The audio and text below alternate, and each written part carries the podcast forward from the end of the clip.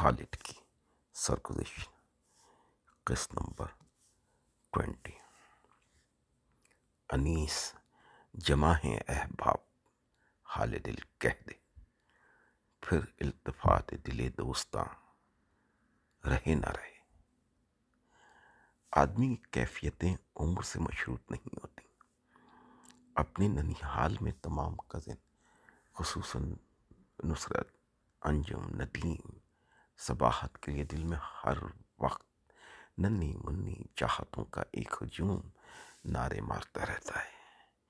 یہ احساسات، یہ کیفیات، یہ چاہتیں مضبوط سے مضبوط تر رشتوں میں ڈھلتی ہی چلی گئیں۔ شخصیتیں کبھی بکھرتے رنگوں میں ہوتی ہیں، کبھی نکھرتے موسموں کی ہوتی ہیں۔ آپ اپنے آپ کو ان کے ساتھ کتنا مربوط رکھتے ہیں؟ یہی کامیابی ہے۔ دو آدمی اس بحث میں الجھ پڑے کہ دوست کا رتبہ زیادہ ہوتا ہے یا بھائی کا۔ وہاں سے بز بہر نو شرما کا دانا وزیر کا گزر ہوا۔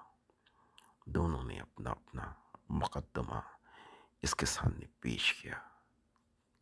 قربان چاہیے بز مہر کے کہ کیا عارفانہ جواب دیا۔ بھائی کا، بشرط کہ وہ دوست بھی ہو۔ ظاہر ہے، بھائی تو حضرت یوسف علیہ السلام کے بھی تھے، جنہوں نے انہیں کنویں میں پھکوا دیا تھا، لیکن وہ دوست نہیں تھے۔ یہی دوستی اور محبت ہمیں بار بار پاکستان لے کر جاتی ہے۔ انجم کا گھر ہمارے دوسرے گھر کی طرح ہے اور محبت یا گانگت خلوص ہمیں اجازت ہی نہیں دیتا کہ کسی اور گھر کی محبت کے مزے لوٹے جائیں۔ یہی انجم وہ صاحب ہیں جنہیں علم ہوتا ہے کہ کراچی میں اچھا کھانا کہاں کہاں ملتا ہے۔ اور لوگ ان کے علم سے استفادہ کرتے ہیں۔ اس لیے جب کراچی میں کوئی نیا ریسٹورانٹ کھلتا ہے، تو ریسٹورانٹ والے انہیں بتا کر مطمئن ہو جاتے ہیں کہ آدھے کراچی کے علم میں اس ریسٹورانٹ کے بارے میں آگہی ہو گئی۔ ان حضرات کو کھانے کا اس قدر شوق ہے کہ جو چیز اچھی لگے اسے کھانے والی نظروں سے دیکھتے ہیں۔ ابھی دوپہر کا کھانا ختم نہیں ہوا ہوتا ہے۔ پوچھنے لگتے ہیں، شام کو کیا کھاؤ گے؟ ہم سمجھتے ہیں کہ غلطی کرنا انسان کا کام ہے اور معاف کرنا اللہ کا۔ اس لیے ہم وہی کام کرتے ہیں۔ جو انسان کی کرنے والا ہے۔ ہمیں لڑکپن میں قصے روایت کرنے کا بڑا شوق تھا اور اتنے قصے سناتے تھے کہ کسی دوسرے کو قصے سنانے کا موقع ہی نہیں دیتے تھے۔ اب لوگ کہاں تک قصے سنیں؟ جہاں ہم قصے سنانے کو وہ کھولیں، لوگ احتجاج کرنے لگتے، نہیں سنیں گے، نہیں سنیں گے، نہیں سنیں گے۔ ہم بھی اتنے ڈھیٹ کہ سنائے بغیر پاس ہی نہ آوے پھر ایسا وقت بھی دیکھنے کو ملا کہ سب نے ہم پر ہر قصے سنانے کا پانچ روپے جرمانہ لگا دیا۔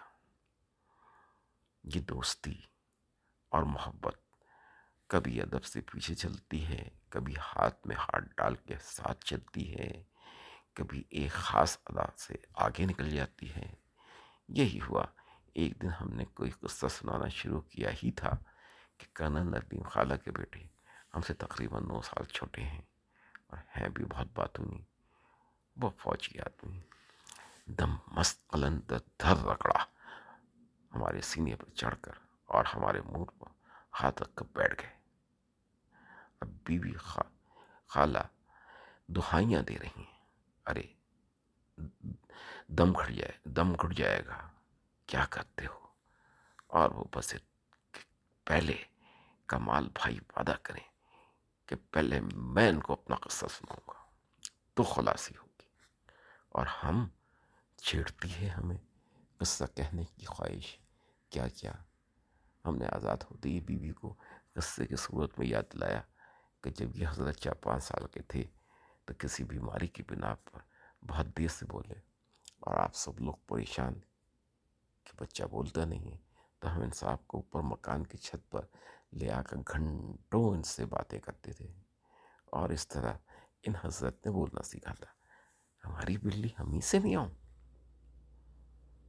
کچھ لوگ گھر کی طرح ہوتے ہیں۔